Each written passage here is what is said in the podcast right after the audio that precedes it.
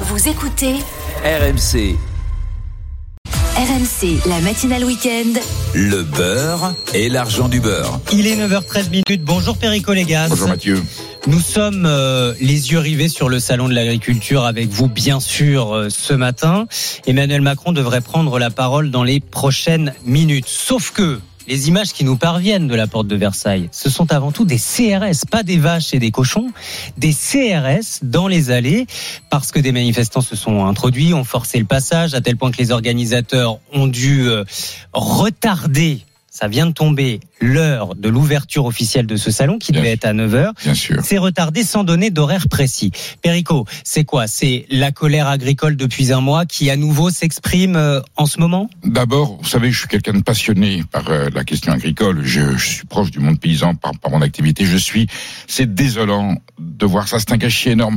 Jamais ce genre de situation n'aurait dû se produire en France. Oui, c'est une exaspération légitime, parce que nous sommes dans un système schizophrénique depuis. Je vais le résumer en 3 mots. L'offre agricole française est exceptionnelle de qualité. Elle obéit à des normes qualitatives, à des normes de production. Elle est là pour faire en sorte d'obtenir le meilleur de ce que la terre peut donner. Mais les agriculteurs en veulent moins, ces normes. Ça, c'est l'offre que l'on a faite, parce que c'est la nature. Quand je vous ai dit tout à l'heure, la meilleure agriculture du monde, par sa diversité géographique, géologique, ses paysages, son expérience, ses traditions, ses savoirs cumulés depuis les Gaulois, les Romains, grands agriculteurs. Donc on a cumulé, c'est un trésor de connaissances et de compétences et de performances. Et à côté de ça, pour d'autres raisons, on crée une demande qui demande le moins-disant, le moins cher, au nom du pouvoir d'achat. Notre société de consommation nous crée des besoins, j'allais dire légitimes, sur le confort, sur les vacances, sur plus les charges contraintes, la vie coûte cher, mais aussi on a envie d'avoir, vous savez, la fameuse fortune, si t'as 50 ans, t'as pas une Rolex, t'as raté ta vie, avec Patrick Lelay qui dit « Mon métier, c'est de mettre du temps de cerveau disponible à Coca-Cola ». Cette société de consommation, qu'est-ce qu'on dit aux consommateurs ? Eh bien, ce budget dont vous avez besoin, vous allez le prendre sur votre budget alimentaire. Et là, on a une dichotomie schizophrénique entre une offre de qualité qui implique un certain pouvoir d'achat, mais même, il y a des produits pas chers dans la culture française, le lait, les œufs, oui, les légumes, c'est pas cher. Et à côté, on a un système économique et social, j'allais dire, et sociétal, qui dit achetez-vous tout ce que vous voulez. Le seul budget que vous pouvez restreindre, c'est le budget alimentaire. Que fait l'agro-industrie et la grande distribution, qui sont, dont les enseignes sont sur le lobby? Qu'est-ce que dit la grande distribution à l'agroalimentaire, à l'industrie agroalimentaire ? Moi, je peux pas te payer ton yaourt, ton plat, ton produit, tes légumes plus cher que ce prix-là, parce que j'ai fixé un prix de 2 €, je te le paye 2 €. Et l'agroalimentaire dit, ça me coûte 2,05 € ou 2,10 €. Mais je peux pas te payer plus. Mais et c'est pour ça, Perico, comme il a le dernier mot, le grand distributeur, l'agro-industriel dit, bon, ben, il dit à sa fabrication, faites-moi un truc à 1,95 €. Et le producteur, le transformateur dit au producteur, au paysan, 1,95 €, je vais te l'acheter 1,85 € ou 1,70 €. L'autre dit, mais ça me coûte 1,80 €. Donc, on est dans cette échelle de valeur à réduction, ce qui fait que l'agriculteur, qui lui a j'allais dire, un plancher de production de coût de revient, ne peut pas maintenir cette qualité, donc on baisse la qualité. Et le pire, c'est pas ça. Et le pire, c'est pas ça, Mathieu. Je finis juste ma phrase. Quand on trouve pas en France, on importe de l'étranger des produits d'une agriculture qui serait interdite en Europe et en France, et nous on a en l'agriculture légale. Et on importe une agriculture illégale, forcément moins chère, puisqu'elle est moins bien et nocive, et elle est sur le marché.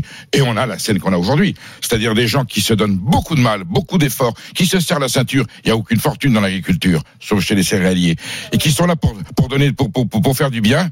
Et on a en face d'eux une demande qui dit, mais nous on va chercher ailleurs ce que vous donnez, on le trouve moins cher. Évidemment, c'est la confrontation. C'est pour ça Emmanuel Macron voulait réunir tout le monde autour de la table, autour d'un ring. Bon, ce grand débat annulé, mais ça avait le mérite, Perico, de réunir tous les acteurs, Mathieu, que vous venez de nous citer. Emmanuel Macron s'est finalement entretenu juste avec les représentants syndicaux à leur demande. Il vient de sortir à l'instant de cette réunion. Il dit, il faut que le salon se passe bien. La crise ne va pas être réglée aujourd'hui. On ne réglera pas tous les problèmes en quelques heures, notamment celui du revenu, Perico. Emmanuel Macron a voulu reconstituer en modèle réduit pour une opération de communication peut-être louable les états généraux de l'alimentation en 2017. Pour la première fois, la République avait réuni autour de la table tous les acteurs, les producteurs, les paysans, les syndicats, les industriels, les distributeurs, les associations. Tout le monde était là. En était sortie une loi initialement formidable, la loi Egalim.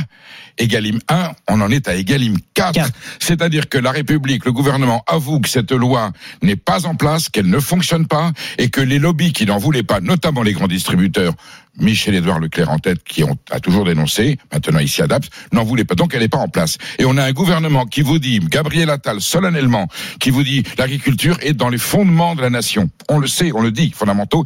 Eh ben on a fait une loi qui ne marche pas. On va vous faire Egalim 4. Comment voulez-vous que le monde agricole n'ait pas un doute énorme et soit inquiet de ce qui va en sortir? Et le président de la République dit on va sur le salon refaire les états généraux de l'alimentation qui ont duré pendant 6 mois avec un discours formidable. Oui. Qu'il a fait en octobre 2017 à Rungis, et il pense qu'en 2 heures il va réunir. Et comme on sait que c'est un communicant formidable, mais là, il s'est trompé de train, et la solution qu'il proposait ne pouvait évidemment pas apporter la solution. D'où le conflit qu'on a aujourd'hui sur les écrans de télévision. Alors, voilà pour ce qu'on peut dire à l'heure actuelle, et vous le savez que vous aurez toutes les informations dès qu'elles nous parviennent depuis la porte de Versailles ce matin.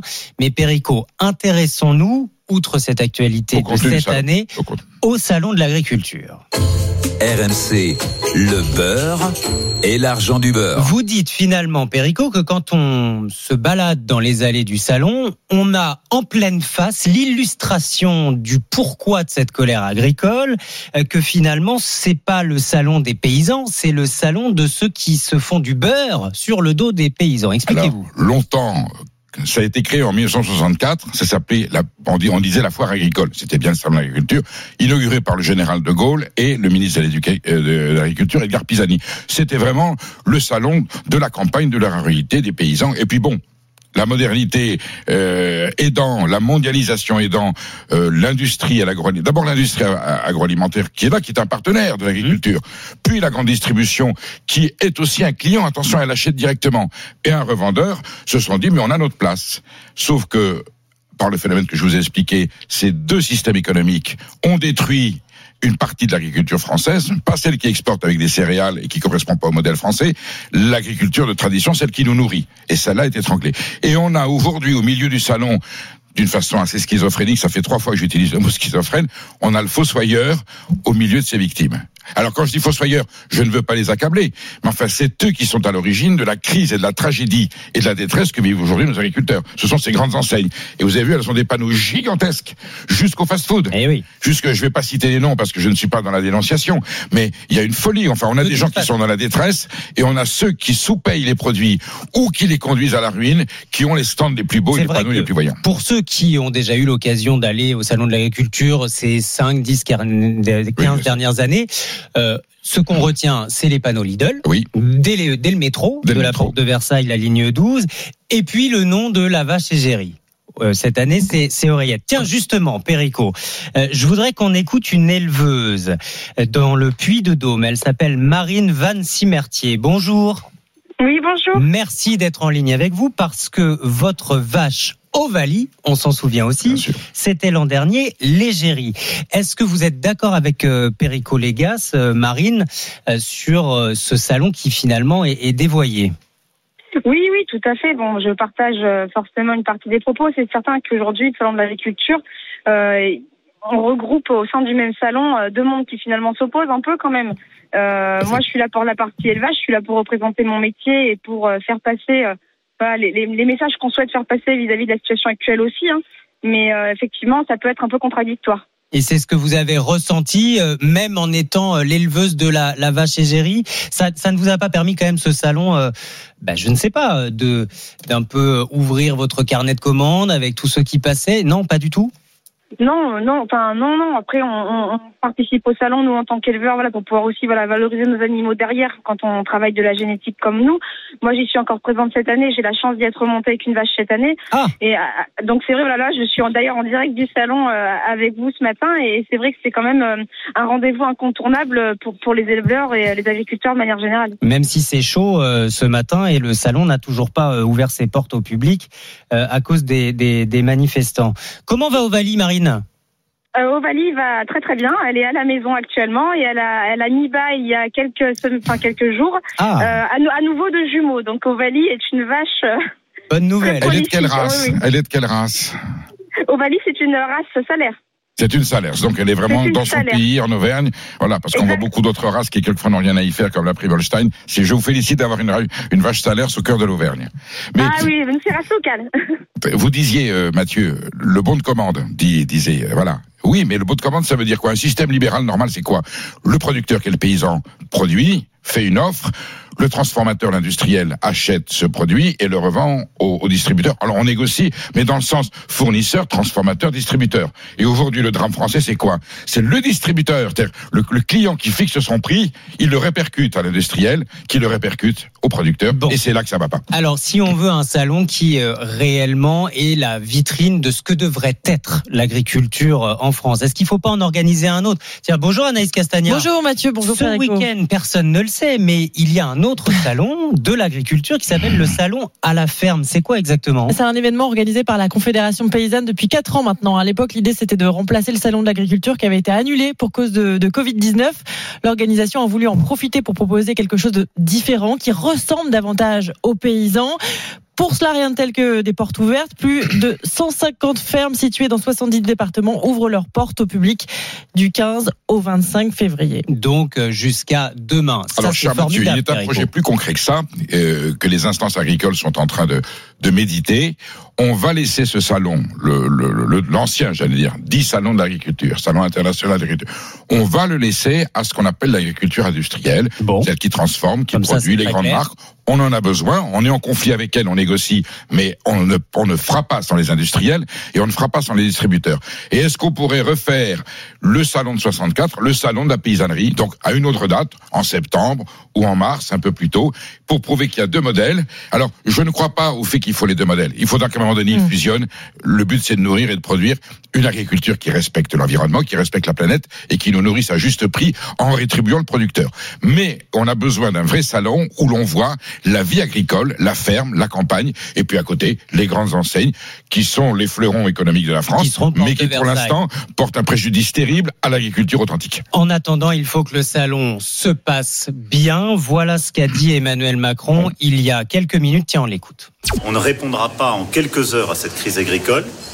Elle ne sera pas réglée aujourd'hui ou durant le salon. C'est ce qu'il voulait faire. Et le salon de l'agriculture est un moment important pour nos agriculteurs, c'est des mois de travail pour des exploitants qui viennent ici présenter leurs bêtes, leur travail. Et c'est très important pour nos compatriotes. C'est un moment de fierté, de reconnaissance. Et donc, il faut que ce salon se passe bien, dans le calme, pour l'agriculture française. Et nous partageons tous ce même objectif. Emmanuel Macron qui veut reconnaître dans la loi agriculture et alimentation un intérêt général majeur de ces deux sujets. Il annonce par ailleurs un plan de trésorerie d'urgence et un objectif de prix plancher.